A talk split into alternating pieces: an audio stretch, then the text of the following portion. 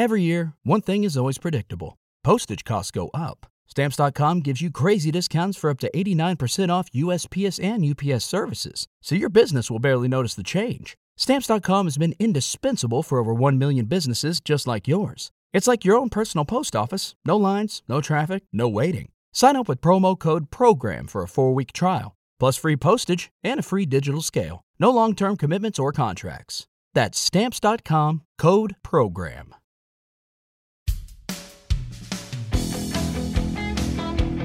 Hey y'all, thanks for listening to Killer Queens, or K Q if you're nasty. Welcome to the show where two nineties lovin' country chicks gab about true crime and tell each other to talk to the hand because the face ain't listening. I'm Torella. And I'm Tori. And we're sisters who have always loved true crime and decided to turn that obsession into a show with a light take on the topic. Kind of like diet true crime, it's all the flavor and fewer calories. Mm.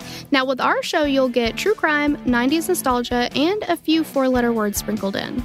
Because I always say that Polly Pockets and true crime go together like peas and carrots. Be sure to check out our case submission form on our website at Killer Queens Podcast dot com and follow us on social media and YouTube. Now grab your Surge, your three D Cool Ranch Doritos, and your kitten surprise, and let's get into the episode.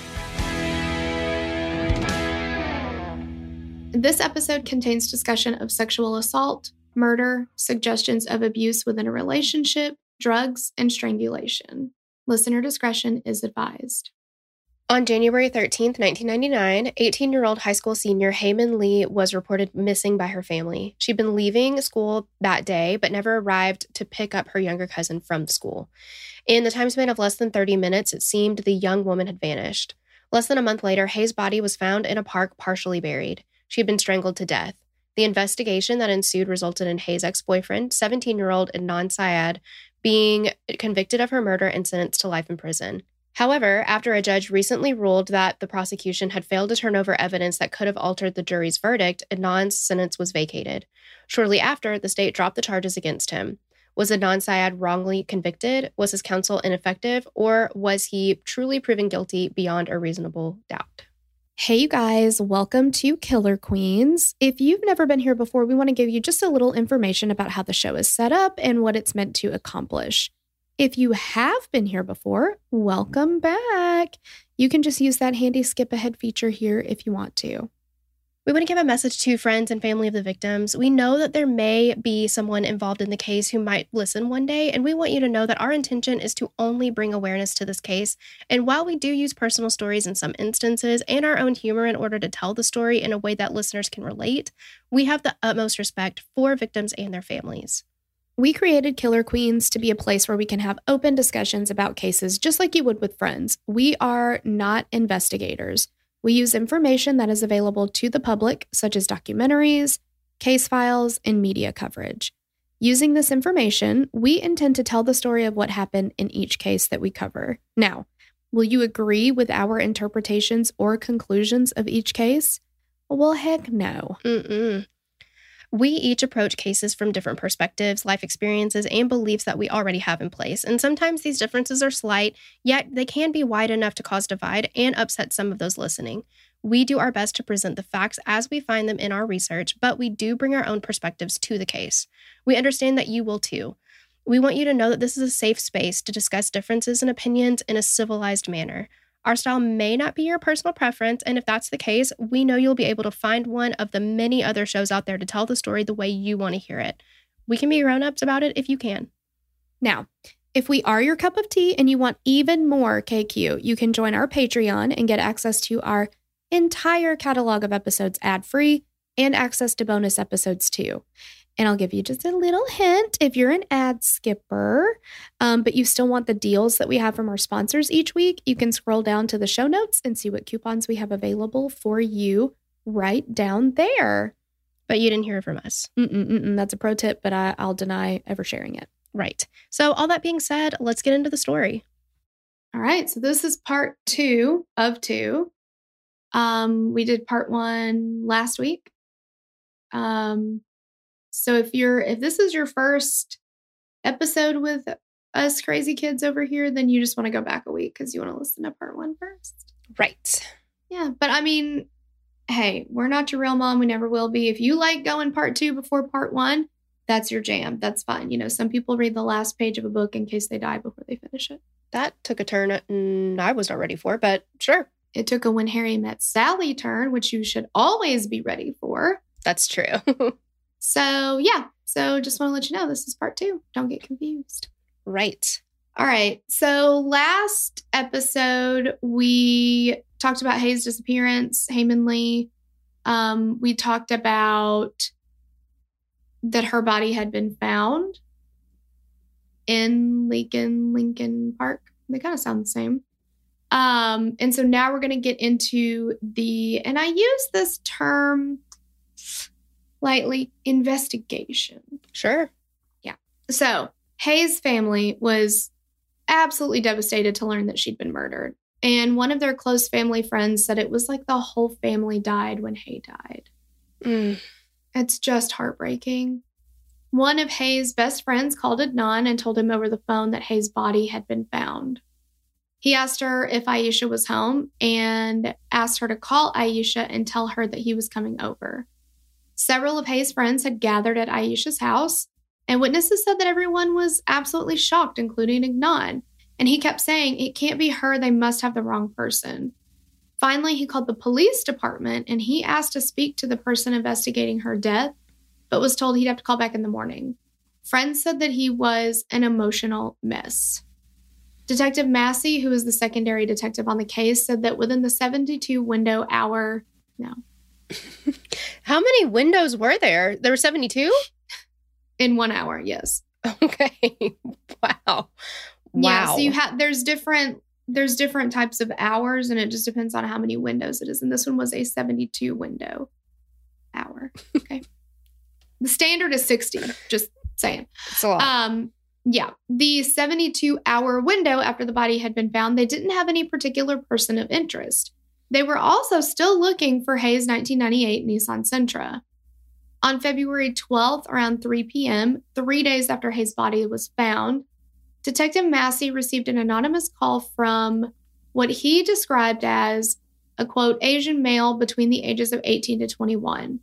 The caller advised Massey that he and the other investigators should focus on the victim's boyfriend, Adnan Syed. The caller told him that Adnan had taken Hae to Lincoln Park before to have sex. He said that Hae had broken off their relationship about a week before she went missing. He then hung up. So Massey dialed star five seven, um, which is... I don't know, I guess to call the person back or get the number of the person who called. Um, but he got a recording that said that service was not available in this caller's area. So we don't know who the caller was. But just a few minutes later, this person called again. And he said that he recalled once that Adnan told a friend that if he ever hurt his girlfriend, he would drive her car into a lake. He then hung up and he never called again. And it is still not known who this caller was. Wow. Um, And her car's not found in a lake, so anyway. On February twenty-sixth, Detective MacGillivary with the Baltimore City Police Department, who was now the lead investigator in the case with his secondary, Detective Ritz, they go to Adnan's home to interview him. That sounds like Detective Ritz and MacGillivary sounds like Star, what is it? Star and Hutch? Starsky, Starsky and Hutch. And Hutch. Yeah, like it just sounds like a bad detective movie or something. Like Ritz and MacGillivary. Reporting for duty, yeah. Exactly, yeah. Um, Adnan's father sat with him while the police asked him about his relationship with Hae, and he told him that they had dated, but he didn't want his father to know. Adnan told them that he'd been in Hae's car several times, not on the day that she disappeared, though. And he had a difficult time recalling his exact movements on that day. Um, and now, remember, this is February twenty-sixth. This is six weeks later. Yeah. Like, you know, I can't really tell you what I did Monday. And today's Thursday, well, which I thought was Wednesday until Beth told me today was Thursday. So, right. And every day typically is just an ordinary day until it's not, you know, like you can look back on, oh my gosh, I remember getting the news that Hae has been murdered. Okay.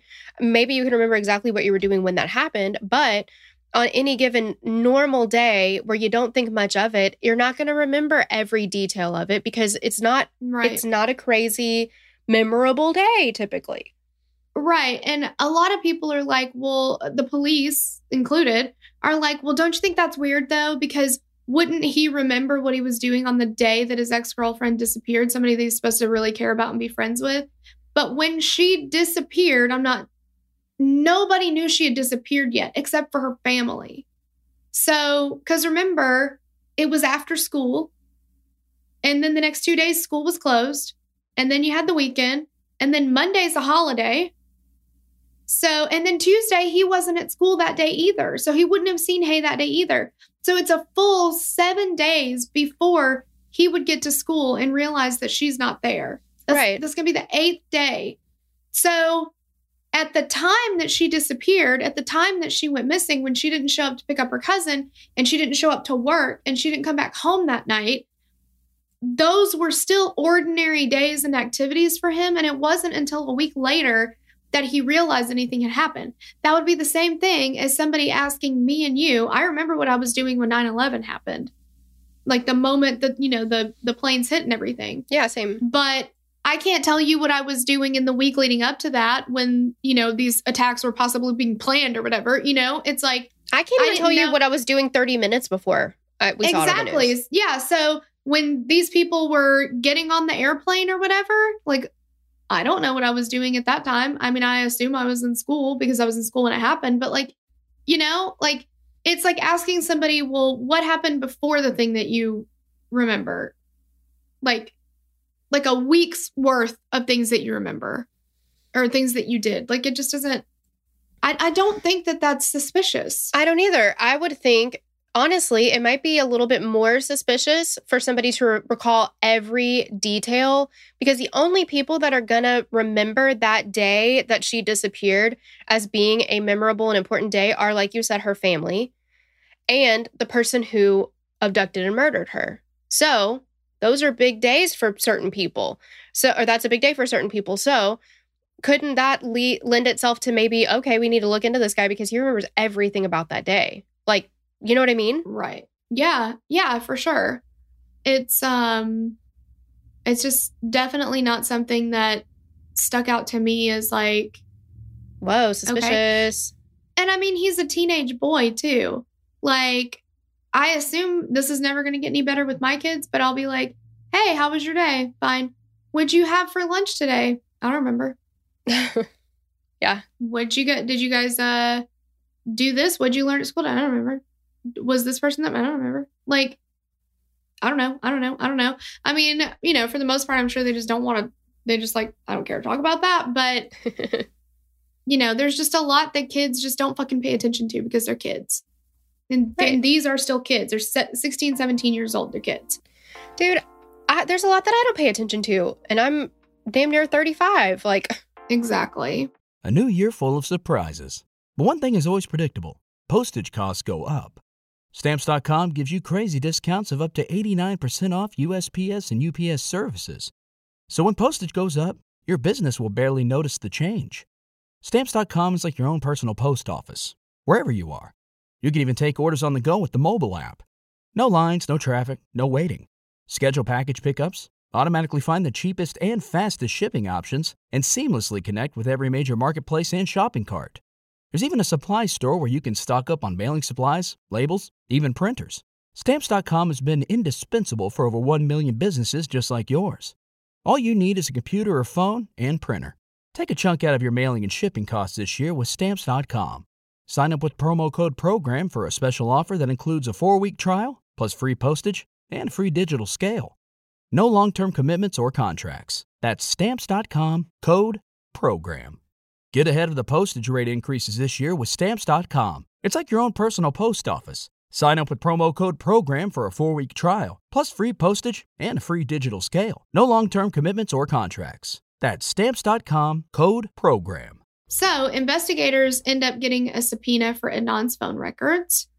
On February twenty-eighth, early in the morning hours, Adnan was woken up by police officers. They informed him that he was being arrested as they put handcuffs on him and let him out of his house. Adnan was terrified and later described it as, quote, there's a flood outside your house. Before you can even come to terms with that, there's a fire inside your house. You don't really have time to come to terms with anything. You're just trying to survive. When Adnan arrived at Central Booking, he was told that he was being charged with first-degree murder of Hae Min Lee. Both detectives MacGillivary and Ritz mentioned that they'd spoken to Adnan's friend. You said his name Jay wrong. Jay Wilds. What'd I say? Well, maybe not wrong, but you you said it Adnan's friend. Mm, the wrong emphasis on the wrong syllable. Maybe you're just they'd trying to put emphasis spoken... on the fact that it's his friend. Yeah, Adnan's friend, Jay Wilds. Okay. I wanted to get you because I've been mispronouncing it for a while now because we're from Tennessee and I can't help myself, but I'm really trying hard not to mispronounce it. I know how to pronounce his name, but everything in me wants to like put the Southern twang on it and I just can't. Yeah, yeah I, I just, it's not, that's not fair. Okay. So investigators said that after they'd received the anonymous phone call that advised them to look further into Adnan, they subpoenaed his phone records. And they tracked the recent calls and found that on the day Hae disappeared, there were several calls to a specific number. This number belonged to Jennifer Pusateri. I hope I'm saying her name right as well. So Jen wasn't really friends with Adnan, but she knew him through one of her good friends, Jay Wilds.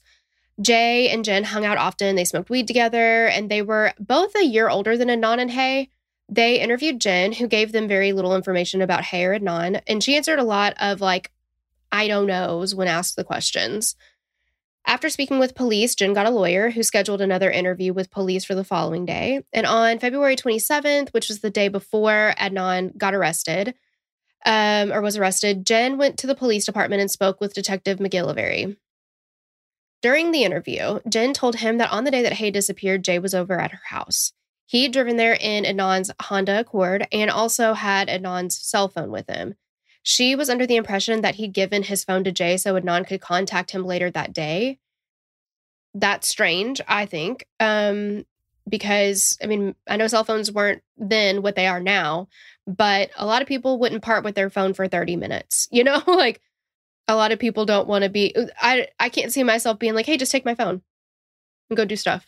Like, no, I need my phone. Yeah, right. Yeah. But again, I mean, this but I is... I guess if he's planning on Jay coming back to pick him up, then he needs to be able to, yeah. Get in contact with him, I guess. I don't know. I just found it to be odd, but that, again, could be because I view cell phones differently now because of the way that it is for me now. So, yeah. But...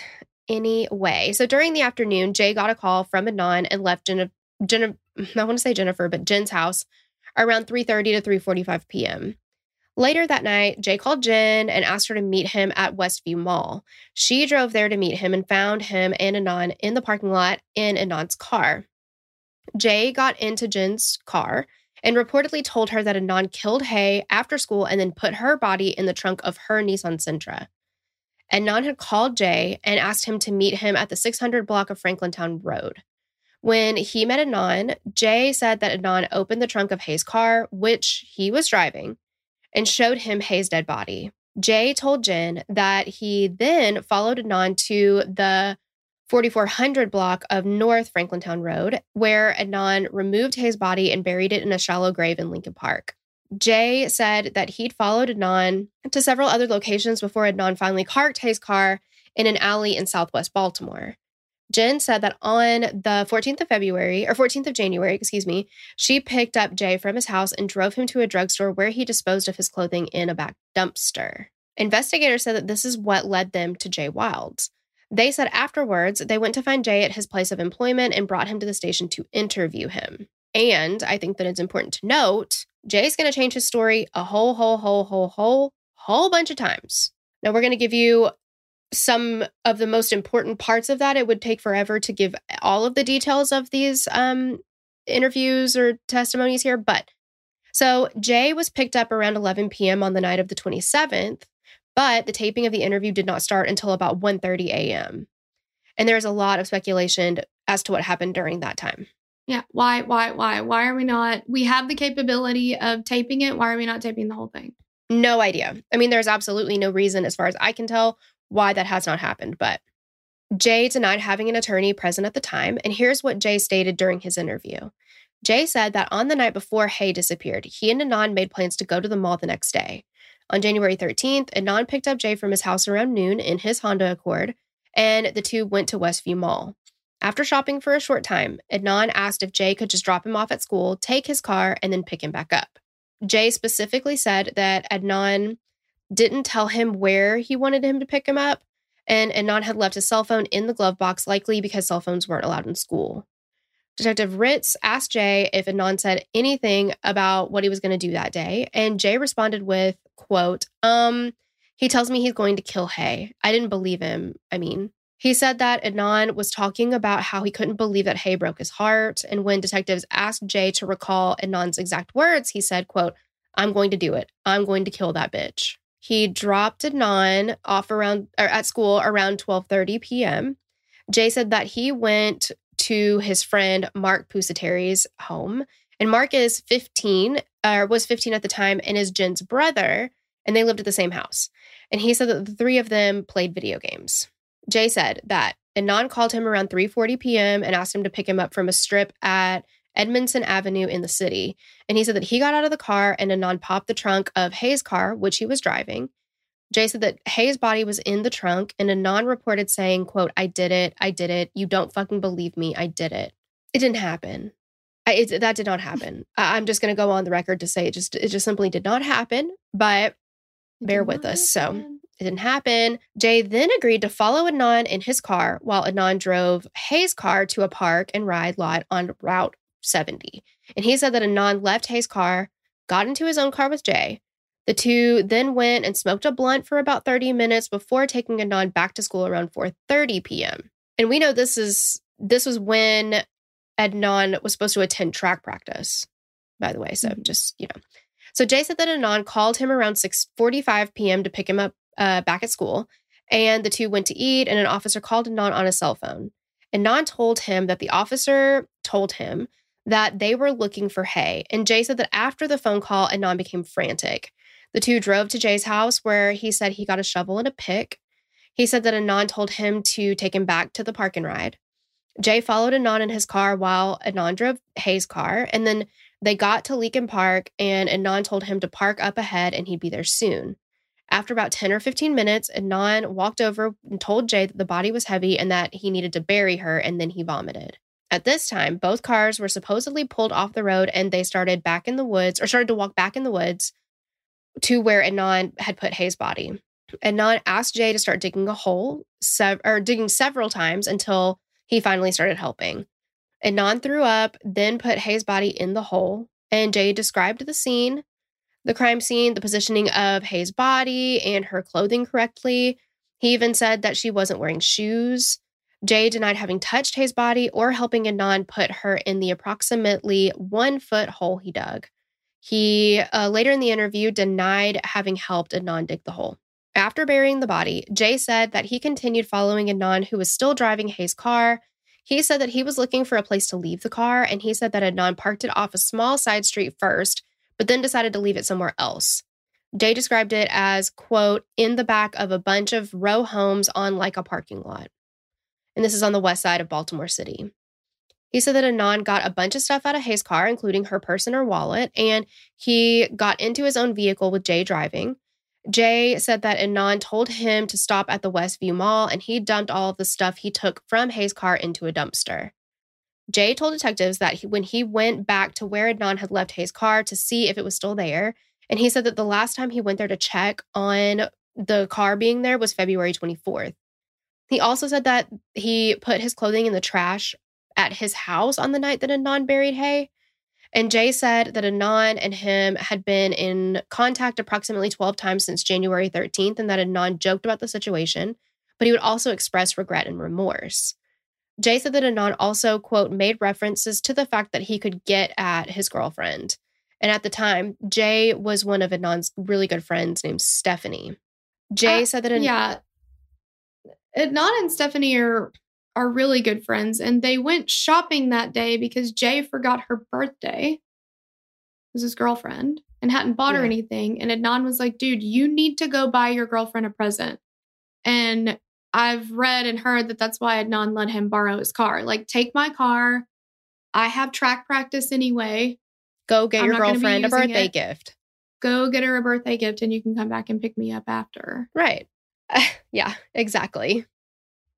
Jay said that Adnan told him that he had strangled Hae and that he thought she was trying to say something as he did it. He also said that Hae had broken the windshield wiper handle in the car during the struggle. He denied knowing where the car was parked when this took place, and he said that he told Jen about what had happened on the thirteenth in case he was arrested and someone would know what really happened that night. He also said that he thought he may have told his friend Chris, but nobody else, and that Adnan may have told one of his friends.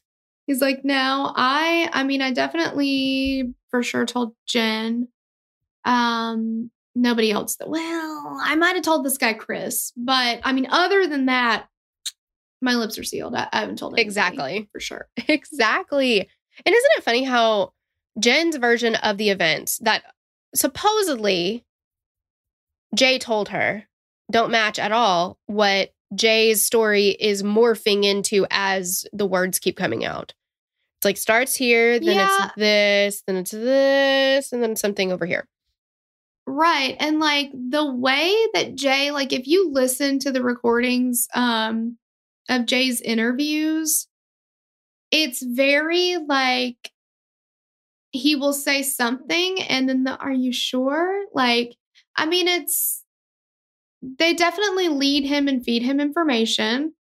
I mean, well, yeah, I mean, you can you can pick up if somebody if you're trying to say something that you want the other person to either agree with or find it right or whatever. And somebody starts being like, really? Are you sure that happened that way? Well, that tells you, OK, I got to change tactics here because that's not right. Let's go with this one. Exactly. Yeah. I mean, it just it one of the um. attorneys, I believe it was maybe Susan Simpson on the Undisclosed podcast. Um, she said that the way that she described Jay's interrogation or interviews or whatever is he very much will act like an actor who has forgotten his line. And he'll yes. kind of like sit there and then they will remind him and then he'll be like, oh, that's what I meant. Yeah, yeah, yeah. Like, We're They're going to talk about it a little bit later, too. Yeah. Mm-hmm. Yeah. I mean, absolutely. Yeah. After this interview, police obtained a, an arrest warrant for Adnan and went to apprehend him at his home. And initial, or additionally, Jay led them to where he said that Adnan had left Hae's car in the night, uh, that night that it happened. And in the in a grass lot in West Baltimore sat Hae's car parked near a row of small houses. Police took photos of the vehicle, inventoried its contents, and then had it towed. All right, so pretty soon after Adnan's arrest, one of his and Hae's classmates, Asia McClain, realized that she might know something that could help Adnan's case. So she recalled she had seen Adnan on the day that Hae disappeared. She'd seen him after school in the library on campus. She didn't think it was too important since it had only been for a short period of time, about fifteen to twenty minutes, up until about two forty p.m. So Asia said she had talked to Adnan about Hae, about how they'd broken up. And Adnan said that Hae had started to date some, quote, white dude. Asia said that Adnan seemed to shrug it off, and he just he said he just wanted Hae to be happy. Asia remembered that it was that particular day because she looked at her planner and remembered that it was right before that they had had the two days off for the ice storm. The boy she'd been dating at the time convinced her to notify Adnan's family. And so she goes over to the Syed house where she said there were several relatives and friends.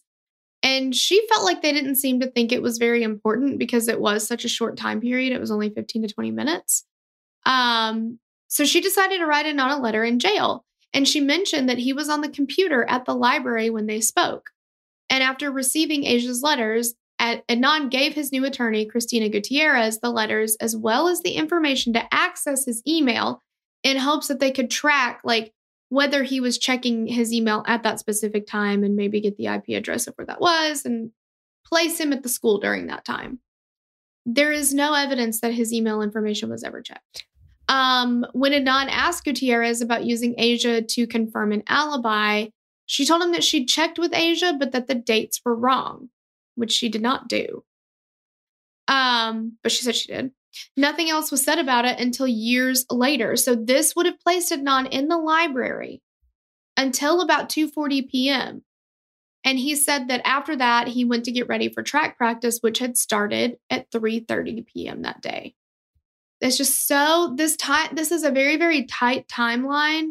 And these little pockets of even three to four minutes are so crucial to this timeline. Like, you know, we're not working with like she disappeared and was killed within this two day span. I mean, we're, you know, we've got a tight right. thing. But Aisha's not the only person who places Adnan on Woodlawn's campus that day. So, and during the time that Hae was likely being murdered, his track coach, Coach Sai, said that he recalled having a conversation with Adnan on a warm January day with temperatures in the fifties, and this is nearing the end of Ramadan. So Sai says this particular day stood out to him because the track team didn't get, didn't get to practice outside very often. It would have had to have been above a certain temperature for them to be able to do this, and this is fucking Baltimore. They had a snowstorm the next day. So, you know, um, but on this day, the weather was nice enough for them to be able to practice outside. So he remembered that that day he had asked Adnan about Ramadan and fasting, specifically because he would not let Adnan do the full workout that everybody else was doing because he was fasting. Adnan took Ramadan very, very seriously. He followed all of the, um, what would you call it? The, like he followed the practice. Like he did what he was supposed to do according to this. It was very important to him. Um, and the coach, knowing that he was fasting, did not want him to do the same activities that everybody else was doing who had, you know, had full meals and everything that day. Right. Um, so he had Adnan just doing shorter jogs around the track.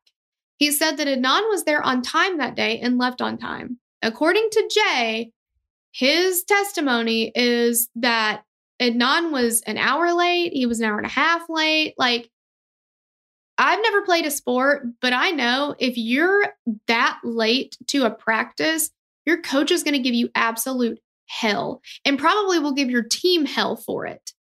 Like, Andrew played lacrosse in college and they would have like five or five thirty a.m. practices during the week just because of like schedules and all kinds of stuff or whatever. And he was like, you know, it didn't matter if we were out drinking the night before or whatever. If any of us were late, all of us had to do laps until we threw up. So Goodness. We didn't fuck with that. Like, you know, yeah. You're not going to do that. So it's, I just don't see a coach being like, oh, he was like an hour late, but it wasn't a big deal. Like, well, and also let's just say, Sai is giving a lot of detail about what happened that particular day. Don't you think if he was that late, that would be one of the details that he'd be like, yeah, I remember that day he was about an hour and a half late, hour and forty-five minutes late. Um, you know, he that would have been part of the testimony, but it's not. Right. Yeah. And he, Coach Sai has an anchor for this day. His anchor, that's really important with eyewitness testimony. You need, I can't just come up to you and say, um, January thirteenth, Tori, tell me about it. Like, you're not going to recall that specific day unless you have an no. anchor. January thirteenth is actually a day that I got in a car accident, so I remember it very well. Like, you need something that solidifies or- that date in your mind. Yeah, for Coach Sai, it's, oh my gosh, I remember that day. It was actually one of the warmest days that we could actually practice outside. Yep. I in January, in we Baltimore. Outside. Yep. Mm-hmm. And it was towards the end of Ramadan because Adnan was still fasting. We taught, we had a conversation about that, but I remember having this conversation with him outside. He wasn't late right. that day. I know that because I remember this day. Um. So he also... remembered, um, he remembered that Adnan had been at track practice that day for like these reasons, but also because um, Adnan was uh, telling him that he was leading prayers at the mosque the next day. And you can go back to the records, and Adnan did lead prayers at the mosque the next day. So again, these are all things that place this conversation happening on that date, you know? Mm-hmm. Um, now, Coach Sai did not recall the specific date. He didn't say this happened on exactly blah, blah, blah, but he's like, all these things happen on the same day. But other things indicated it could have only been the thirteenth. So in the Undisclosed podcast, it's reported, quote, during the last two weeks of Ramadan, there were only two days in which the temperatures went above forty degrees. January twelfth, January thirteenth. There was no track practice on the twelfth because they had um, a track meet that day. So it can't be there because Coach Sai couldn't have remembered Adnan doing shorter jogs that day because it was a meet. He would have right. had to, you know, do the whole thing or whatever. Um, do all of the runnings. Yes, all the runnings. So it would have had to have been the thirteenth. Um, Coach Sai was definitely there. Adnan was definitely there. It, it just all places it right there. Right. At Adnan's trial, Coach Sai testified, but was pretty much only asked if he took written rec- records of attendance, which he did not. But they don't ask him all this other stuff. That is that anchor that you need. And like, it just, I don't know. Um, another friend interviewed by police was Debbie Warren. She had recalled seeing Adnan on the thirteenth while he had his gym bag. She said this is about two forty-five p.m. He was talking about going to track practice, which directly contradicts the state's timeline. But they're really written talking to her, huh? Yeah. Don't you think? Okay, we didn't know you were going to say that. Um, yeah. So let's pretend like this didn't happen. Yeah. In December of ninety-nine, Adnan went on trial against the state of Maryland for the murder of Hae Min Lee. Not too far into the trial, the judge declared a mistrial as the jury had heard the judge call Adnan's attorney, Christina Gutierrez, a liar. Okay, I'm sorry. If you as the judge are looking at this attorney who has somebody's life in her hands, and you're like, you are a liar. Don't we need to like, don't we need to protect the defendant's rights and be like, I think there's something going on in this case and she's already exhibiting inappropriate behavior. Let's get her off of this and find a new attorney. She's not going to provide a proper defense. Absolutely not. His second trial began shortly after in the state's case called, or the state's against. Wow. The state's case against Adnan relied heavily on Jay's testimony. But here's the thing about Jay. His story has changed eleven million times. It changed between police interviews, and it changed between testimonies and in between trials. And he even admitted to lying about certain things or giving different information. But here are just a few things that changed with Jay's story. So one of them is where Adnan killed Hay. Then where Adnan popped the trunk to show Jay Hay's body. The exact movements and timeline of the day that Hay was murdered, whether he helped with the burial or not, and the time that the burial took place. It's not all of them, okay. But it's some. Mm-hmm. And those are like kind of big details. I would think so. Like yeah. There are times when he describes the time of day that they buried Hay was still daylight or it was dark. Those are big differences. Which was it? Was it daytime or was it dark? When you buried a body, mm-hmm. Where were you when he popped the trunk and showed you a dead body that you weren't expecting to see? You well, know where things, you were when that happened. Yes, these things are not so commonplace for most people that they're like, eh, you've seen one dead body, you've seen them all. I mean, it's not like it sticks out in my mind, really. Like, no. No. No, I mean, those, yeah, those are things that are going to be absolutely like, you're going to remember everything about that moment if this actually happened. And again, right. you don't, you're not going to struggle and change details as much when you're telling the truth. There's no need to try to remember what you said before. Right. Because what you said before was the truth. So when you can't remember how you told it the first time, because the, how you told it the first time, the cops weren't happy with. And so now you've got to tell it a second time. And now you're confused because you now you've told it a third time and you're confused. And you're like, which one did they want me to say? They did want me to say it was here. Or they didn't want me to say it was here. They do want me to make it daytime or they don't want me to make it daytime. Like, because whatever he is saying initially, they're like, nope, not right. Try again. Nope, not right. Try again. Right. So, I mean, obviously, understandably, things change, especially as time goes on. And there are actually several witnesses whose answers changed from when they first spoke to police to when they testified at trial, mostly to I don't knows. But Jay, as the state's main witness, his story had a ton of changes. And while the main point of his story, which is that Adnan strangled Kay and then buried her body in Lincoln Park, never changed, but so many other things did, so much. Another important point to note is that it has been brought up many times by those who believe Adnan is innocent, is the belief that the police coached Jay, and that's why his story changed so much. And this is specifically after they found Hae's body and had more specifics about what happened to her. And this is what, I mean, Terrella was talking about with Susan Simpson. Oh, yeah, it was. He, Susan, yeah. yeah, he, he's somebody who seems like he's being coached. And she said, here's the direct quote, Jay does that a lot, by the way. The thing where he sounds like an actor who's forgotten the next line. Luckily, the detectives are always willing to help him out. They give him time to think about it. They give him hints, suggestions, reminders. Their influence can likely be seen in the fact that by the time of the second interview, Jay's story about when track ended moved closer to the truth. Mm-hmm. And I mean, even with like him saying what time he dropped Adnan off at track practice, mm-hmm. practice was supposed to have started around three thirty that day, right? But at one point he says he doesn't drop him off till like five forty, like till yeah. it's almost over, or five, or, you know, whatever. Like, again, we're talking about an hour and a half, two hours into practice. Yeah. And it just backs up and backs up and backs up. Like, it's not true. Jay admitted that the detectives showed him Adnan's phone records and that that altered his answers to things. And when Jay seemed to forget what he was saying on taped interviews, you can sometimes hear knocks or what sounds like paper being pushed across the table. Jay will then answer after apologizing for forgetting the answer.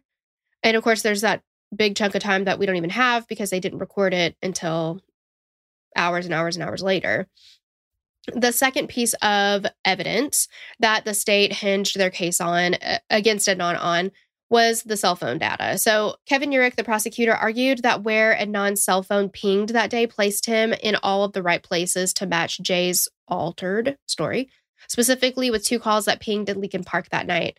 And a cell phone expert even, even testified about this data at the trial that the information was incriminating, but...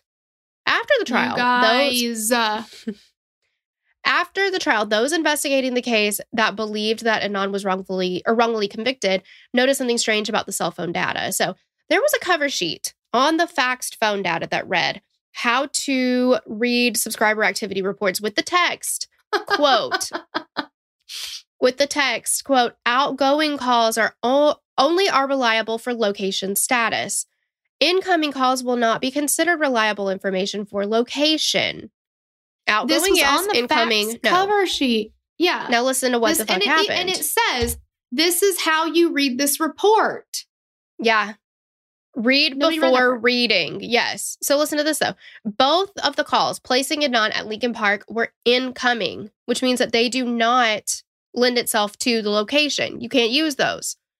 The expert who testified at the trial regarding these calls was contacted, and it was found out that he was never shown the cover sheet with the information about incoming calls. And he later contacted Adnan's new lawyer to sign an affidavit for his, his appeal, saying that if he'd been aware of the disclaimer, it would have affected his testimony. Okay, excuse me. Why is he the cell phone expert if he doesn't know this information? Shouldn't an expert know that even outgoing if you don't know are the each- ones incoming?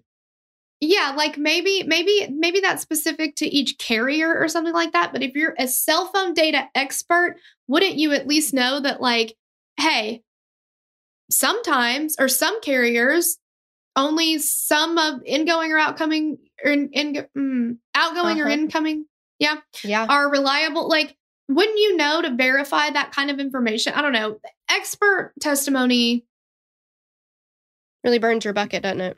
It really does now. Yeah, because I've, I'm, I know too much now.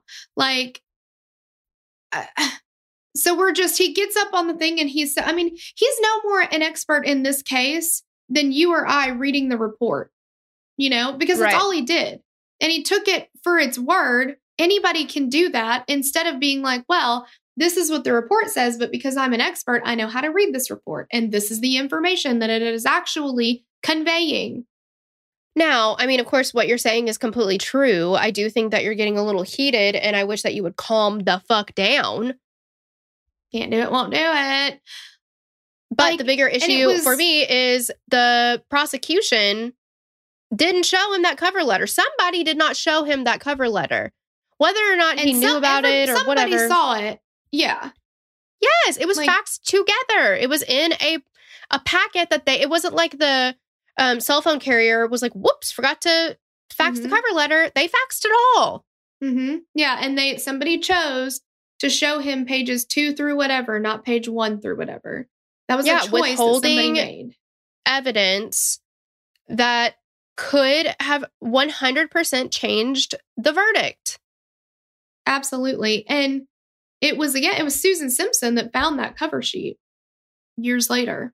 And she, when she found it, she was like, I can't be the first person to realize this, right? Like it, it's, pro- it has to be not relevant because somebody else has seen this, right? It's the cover sheet. Right. And when she brought it up, I think to Rabia or whoever, they were like, what? Like, you know, she was shocked that like, how could nobody have seen this? How right. could nobody I mean, have read this? That's massive to this case. And okay, so essentially the state's timeline that was that Adnan and Hae were in the parking lot of Best Buy very shortly after school and that Adnan had strangled her by two thirty-six p.m. And they used this specific time because there was a supposed phone call from a payphone outside of Best Buy made to Jay on Adnan's cell phone at two thirty-six. And investigators referred to this as the, quote, come and get me call. They said that this is after Adnan murdered Hae and wanted Jay to pick him up. But the timing is contradicting or is contradicted by several of Jay's stories about when Adnan called him to pick him up, as well as Jen's story of when Jay left her home that day. And in addition, Asia, Debbie, and Coach Sai's testimonies also directly contradicted the state's story. They alleged that Adnan murdered Hae out of jealousy because she was dating someone else. On February twenty-fifth, a jury found Adnan guilty of first-degree murder of Hae Min Lee, and he was sentenced to life in, pl- in prison, life in prison plus thirty years. Rabia Chaudry, the older sister of Adnan's best friend, is a lawyer, and she began lobbying hard for Adnan's innocence and investigating into the case her, on her own. She contacted a journalist who covered the original case in Baltimore, Sarah Koenig, and Koenig ended up producing the podcast that we have been talking about called Serial, which is about the story of Hae, Hae's murder and Adnan's conviction. And though Rabia and Adnan's friends and family didn't always agree with Koenig on the content presented in the episodes, they understood that Koenig was telling the story from a journalist's point of view. But in a shocking turn of events, Serial exploded into the media and amassed a huge amount of listeners. And this is really what brought attention to the case and to what many believed was a wrongful conviction. Since then, there have been several other podcasts released about the case, and Adnan's name has become even more well-known. Despite the recognition that the media has given to the case, there is still so much that is unknown or not understood. Due to the significant amount of information in this case, it's impossible to address everything in a short amount of time. Like, just understand that. We know that. It's there's so much more to bring to the table, but we could sit here for how many window hours? one hundred forty-two window hours, I think. At least. Yeah, we could do it, but we kind of, we have to just give, like we said, the bird's eye view of the case. But there are some major points that are brought up on podcasts, Reddit, Facebook pages, and other sources that are questionable and either place doubt on Adnan's guilt or point towards him having murdered Hae. And one of them is Don. Don was Hae's current boyfriend and was not really investigated that much. During his initial call with police after Hae was reported missing, he didn't mention that he had been working that evening, nor did he mention that Hae and he had plans to hang out after she got off work. And several of her friends said that she'd mentioned that that day. He later told police that he'd been working at LensCrafters in Hunt Valley, which was a different store location than the one that he usually worked. A detective spoke to an employee from the Owings Mills Mall, where Don usually worked, and he said that he worked at the Hunt Valley store that day, but nothing further was asked. Adnan's attorney subpoenaed Don's employment records later that year, which showed that he did not work on July thirteenth. However, Yurick, January. the prosecutor... Oh, what did I say? July. What am I doing? That he did not work on January thirteenth. Excuse me. So, but Got it. Yurick, who was the prosecutor, had a phone conversation with LensCrafters' legal department, who reportedly found another timekeeping record that showed Don did work that day And they also notified that the G M who would have been, who would have made the timekeeping record that day was Don's mama. Uh-oh. Yeah.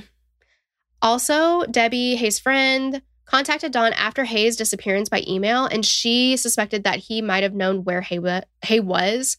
Don gave Debbie his phone number, after which the two had a seven-hour phone conversation.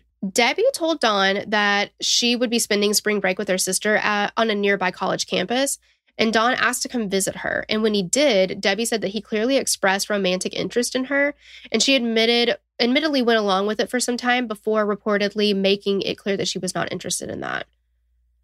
When a detective was asked why Don didn't get equal attention in the investigation, he replied, quote, "He didn't have any phone calls come in about him." And this is referring to the anonymous phone calls that Adnan. Are we to believe then that police only investigate people who they receive a phone call tip about? Just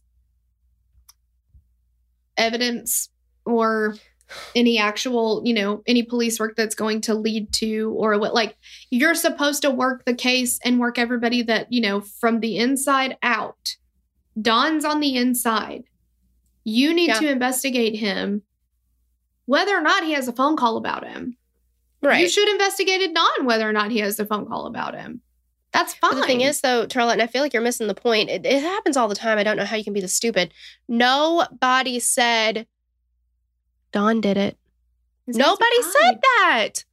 What His are they supposed are to do? What's he supposed to do? Yeah, I don't know. I I don't like the seven-hour phone conversation. I don't like that, just in general. You can be a douchebag um, and not be a murderer. I completely understand that. Um, and there's a lot to that whole time card that day. It was supposedly like, looked like it had been written in forged. And not stamped in. Yeah. There's a lot of, there's a lot of stuff with that. Uh, well, and the fact that, that it card. was his mom that was like, I can verify this. Like, yeah, the only verification that we have is his mom said so. Yes. It's just and again, very, like, very weird. Yeah, that's, you know, sometimes a parent is going to be your alibi. I mean, I, you know, I do understand that, but there, I don't know. There's just a lot with that. And to just be like, oh, okay, fine. Yeah. Like, you didn't stop at okay, fine with Adnan. Mm-mm. You know, nope. And you shouldn't. So why are we not investigating everybody? It just. Yes, absolutely. Also, we've got Jay. There were clearly many inconsistencies with Jay's story, but the his treatment by the police seemed to be very, to be very telling. He referred to himself as, quote, the criminal element of Woodlawn. He was a known drug dealer, though some say that he was involved in more serious illegal activity. He even used this as his reasoning for not coming to officers initially with the information about Hae's murder. He said that because he was dealing marijuana, he didn't want to become involved with the police. After Jay began cooperating with police, the prosecution appointed him as his, his own attorney, which is reportedly very odd. He told detectives that he was also very concerned that Adnan would hurt his girlfriend, Stephanie. But just two days after Hae's murder, Jay went to a party together with Adnan and Stephanie, and afterwards, Adnan dropped Jay off, and then he dropped Stephanie off. And that seemed strange that Jay would willingly leave Stephanie alone in the car with Adnan if he was so scared of her, him hurting her. Right. I, I think, I think when Jay came in to talk to the police, they said, we know you have information, and if you don't give us what we want, then we're going to charge you with this cascade of other things that we know about or something. Yeah. I, I think that I know that some people think that Jay had something to do with it, and I don't know, maybe he did. Um, but I kind of feel more along the lines of he was just trying to tell them what they wanted to hear so he would get out of his own trouble. Yeah, definitely. And it happens. Mister S, who is Alonzo Sellers, the man who found Hae's body, had a criminal history. He had multiple charges of indecent exposure and a trespassing charge. Many of are suspicious of how he happened upon Hae's body and believed he might have more information or involvement with the murder. Then we got weird police stuff. Um, as mentioned early, Hae's computer was seized by police. However, about a week after it was seized, the detective with the computer science unit said that he was told to cease his investigation relating to the computer because the case was now a homicide with Baltimore City, no longer a missing persons case with Baltimore County. Any files from Hae's computer, as well as the computer itself, were lost and never brought into evidence. Just great. Okay, this was the heyday of A O L Instant Messenger.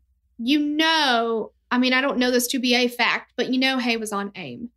Like, yeah, I mean, I'm sure who she was. Who was she talking to? That's such important information. Absolutely. That's such important information. And especially the fact that, like, she can't just talk on the phone to, you know, her boyfriend or, you know, because her parents have rules and things like that. So she might have been using email and instant messenger to have conversations with people that she didn't think her parents would approve of or whatever. Like, yeah, it's important. If somebody and text if somebody, messaging was not what it was or not what it, it is today. Infancy. Yeah. I just and feel it was like so if any, expensive. Yeah. If anybody was on their computer at all, really, and then they go missing and or are murdered, then you got to look there at the very least. Don't stop the investigation. And sure as shit, don't lose it. No. So we also have the phone call, and it's um, Jay said that on the night that Hae was murdered, after the murder, he and Adnan went to his friend Christy's house, and Christy called, recalled Adnan, um, receiving a phone call on his cell phone. And so after the call, Christy said that Adnan was asking Jay, quote, "What am I going to do? What am I going to say? They're going to come talk to me."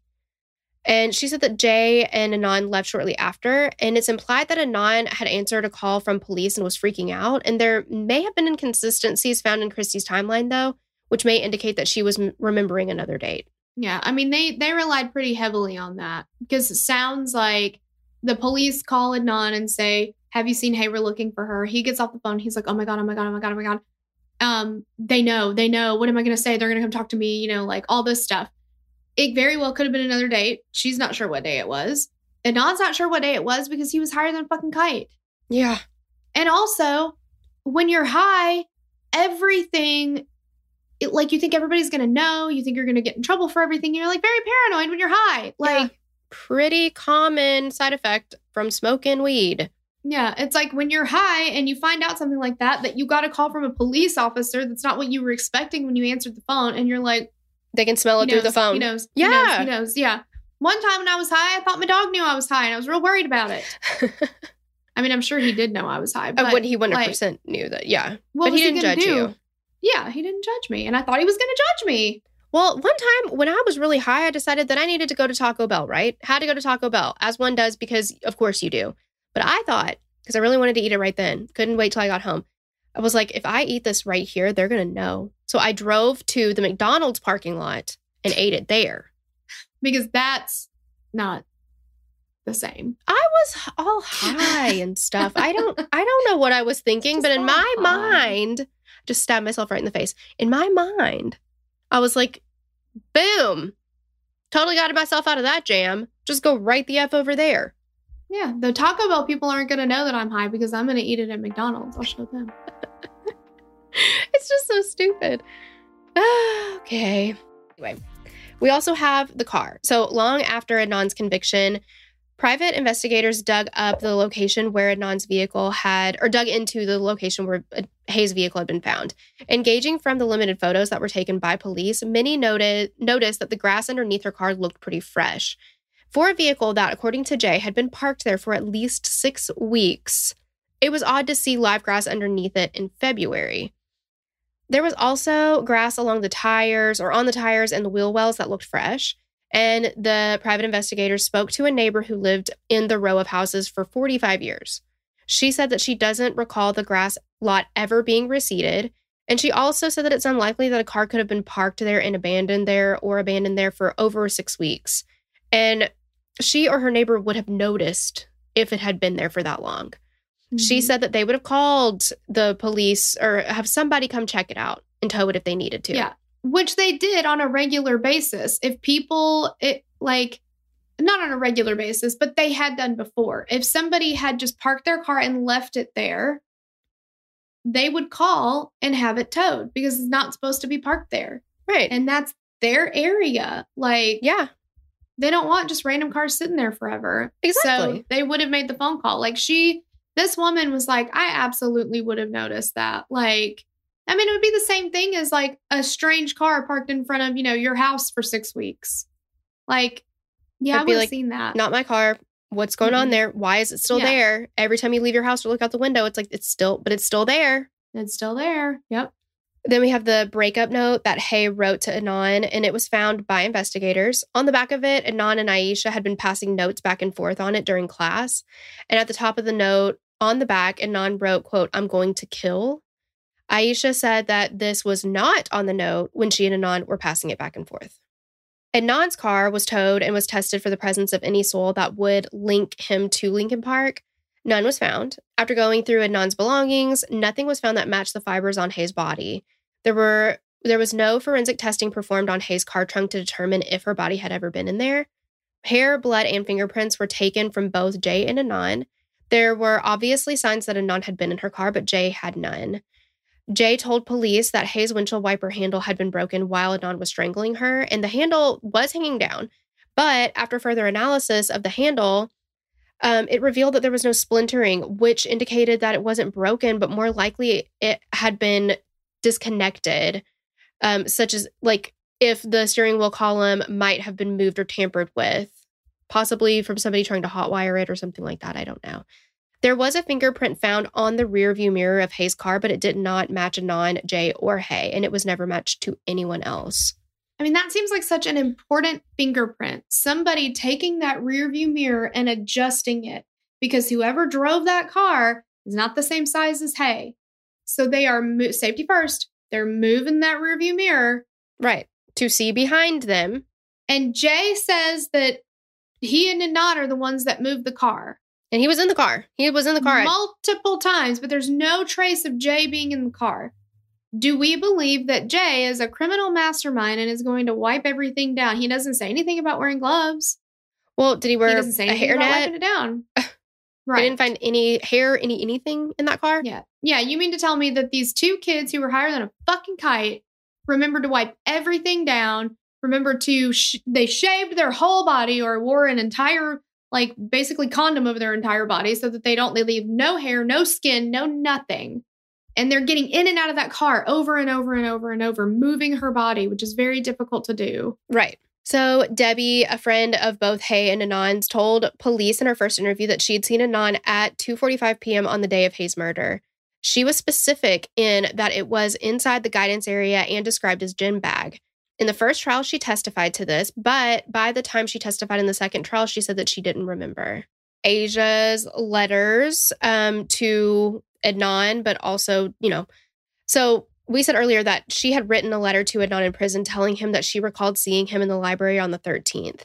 His attorney, Gutierrez, told him that she checked with Asia and that the dates were wrong, though she actually never contacted Asia. When the Serial podcast was produced, Asia told the host that she'd assumed that the state had plenty of evidence against, against Adnan and that her information was relevant. Following Adnan's conviction, Asia wrote an affidavit stating that she had seen Adnan in the library from two twenty to two forty p.m. on the thirteenth. During one of Adnan's appeals, the state's prosecutor, Yurick, said that Asia told him she'd only written the affidavit because of pressure from the Syed family. In a new affidavit, Asia disputed his claim.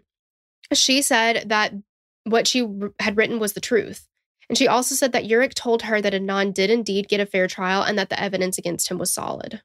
Lying hurts baby Jesus. I just want to say that right now. It hurts his heart. It does. It does. I mean, this whole thing was a shit show. Like, we haven't even, go- we haven't even gone into, like, Christina Gutierrez and all the stuff, like, you know, she was... just not a good attorney toward the end. She's no longer with us. Um, but she, there were a lot of issues with her, you know, taking people's money and then not using it for the quote experts that they were supposed to hire and like that kind of stuff. Um, she clearly never contacted people that she said she contacted, which could have helped his defense. Yeah. I mean, it's just, there's so much about this case, so much. Terrell, tell um, us about what has happened now. Yes. So In September of this year, twenty twenty-two, as we record, Judge Melissa M. Finn of the Baltimore City uh, Circuit Court vacated Adnan's sentence after him having served twenty-three years. She said that this was, quote, in the interest of justice and fairness, because she believed that the prosecution had failed to turn over evidence that could have changed the outcome of Adnan's trial, as well as the discovery of new evidence. With thirty days for prosecutors to decide if they were going to retry Adnan, on October eleventh, prosecutors dropped all charges against him. They also indicated that there are two possible other suspects that have not been charged in relation with this case. Why they jumped all over Adnan, really pushed it forward. They moved pretty quickly between the investigation and the trial.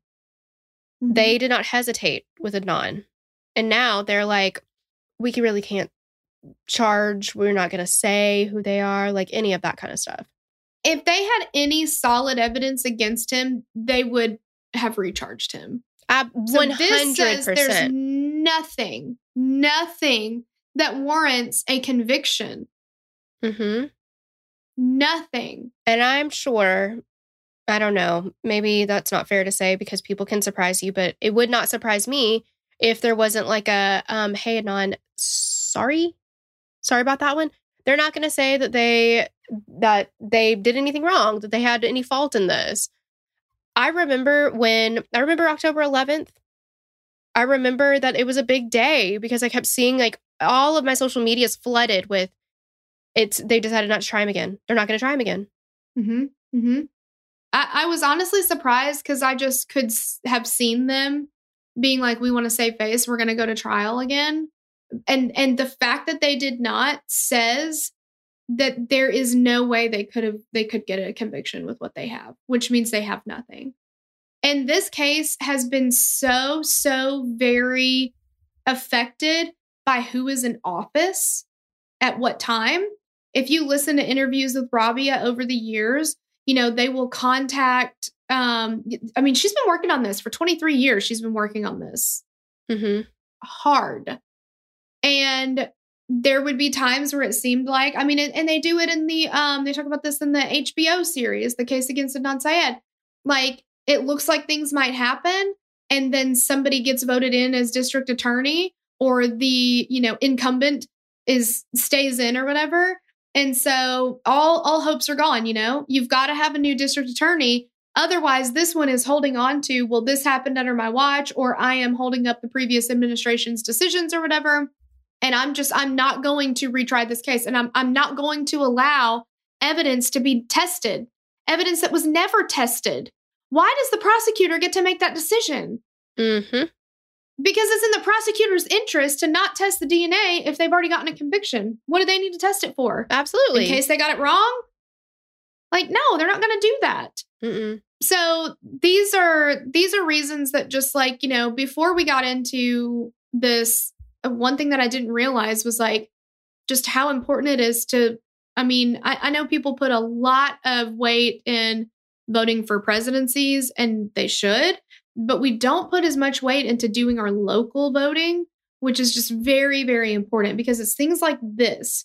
It's a lot of times people who become D A just end up not having anybody run against them. Or if they do, it's like, I mean, what I used to do when I would vote is be like, well, I've heard this name more times, so I'll just push that one because I don't know anything about either one of them. Right. Like, I'm not proud to say that, but that's what I I had used to do when I was younger because I just didn't pay attention. So I was just like, I don't know, I guess I'm supposed to vote, like, whatever. You know, like, these are things we need to know because it literally can be the difference. It It's like, I heard in an interview that Rabia did, she said, what I have learned is that the system is made up of people. And sometimes you can get the whole system will change when one person changes because this person has been sitting at that desk for twenty years and they don't want to be told that they're wrong. They don't want to admit that they did something wrong. They don't want their office to look bad. They don't want to have an L where they should have had a W. Right. Or where they already had a W. Why would I take my win away when... Yeah. I can control winning is working. Anybody looking at the case again. Yeah, exactly. And prosecutors are are graded, promoted, all of those things on their wins, not whether or not justice is actually served, right? Not whether or not cases are actually solved. It's whether or not they're won. Mm-hmm. Whether or not the case has been closed, no matter if they got the right guy or not. Yep. Doesn't matter. So I don't know. These are just like, it, it's, I'm very, very happy for Adnan that they're not going to charge him again. But it because, pisses you off because... But it, yes, but it pisses you off because you're like, but you never had anything to begin with. How did we get here? Mm-hmm. How did you let How it get so far? How did we get here? And not only did it cost a ton of money for all the in, quote unquote investigating, but also the trial itself, all of the experts, all of this, all of that. But he, this man lost twenty-three years. And like we've said in other cases, now we've got multiple victims. And I'm not saying that what he went through is, they're not the same types of victims, but now we have somebody else who has been done wrong. Mm-hmm.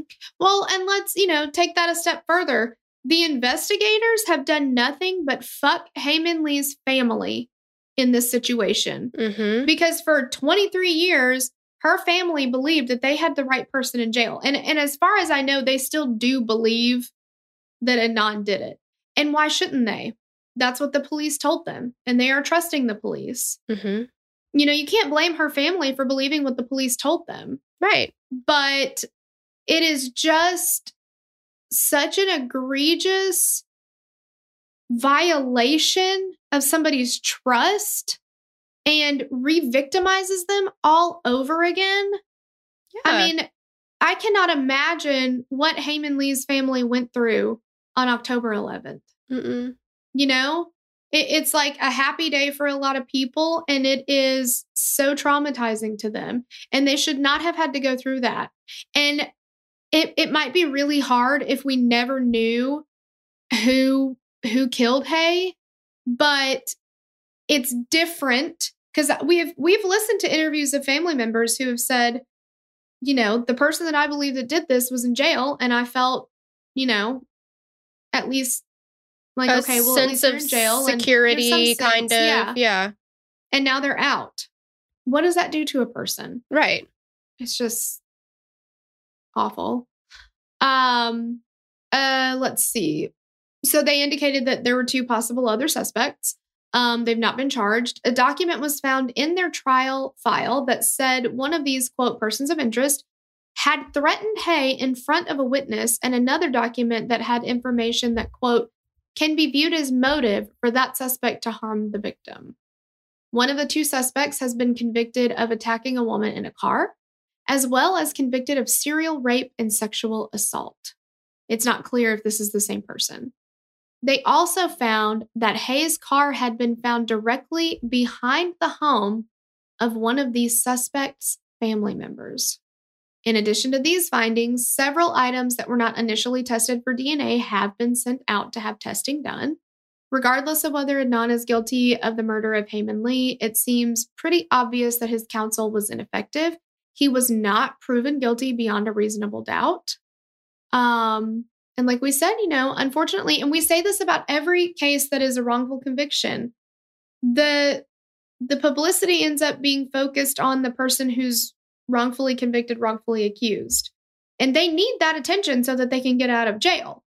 But the victim, the murder victim, gets kind of lost in translation because we have to, we have to get this person out of jail who we don't believe, you know, did this thing.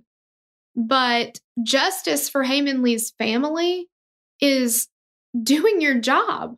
Mm-hmm. Testing the evidence, following the evidence, following up on leads that you're receiving, and not just looking at one kid. And we and we haven't even we didn't even get to touch on. I mean, there's just so much in this case. The fact that Adnan was Muslim, mm-hmm. and this is around nine eleven, right? You know, I mean, there was a lot of just racism involved mm-hmm. in this case too. So there are so many different factors, and whatever whatever the exact reason in that the police honed in on him, they never looked at anybody else. They certainly didn't prove him guilty. And the fact that they're not recharging him says that they never had anything. one hundred percent. Absolutely. We, of course, would love to hear what you guys think, always and forever. Um, mm-hmm. I think that we can all agree, based on what we know now, that Adnan did not get a fair trial, not one little bit. Um, but of course, if you have any info, any thoughts, any anything to share, you we we implore you to share it. I mean, you can do it on our Instagram, which is K Q True Crime, um, on our Facebook groups. But we just want to thank you guys so much for listening and watching, and we love you, and we hope to catch you on the next episode. Bye. Bye. We'd love to hear your thoughts on this case. Connect with us on Instagram or Facebook to continue the conversation. Thanks for listening, and we will meet you back here next week. Bye. The theme song for the show is created and composed by Stephen Toby. You can find more of Stephen's work on SoundCloud. Our logo was created by Sloan Williams of Sophisticated Crayon. You can find more of her work on Etsy. Visit us at Killer Queens Podcast dot com for merch and other info about the show.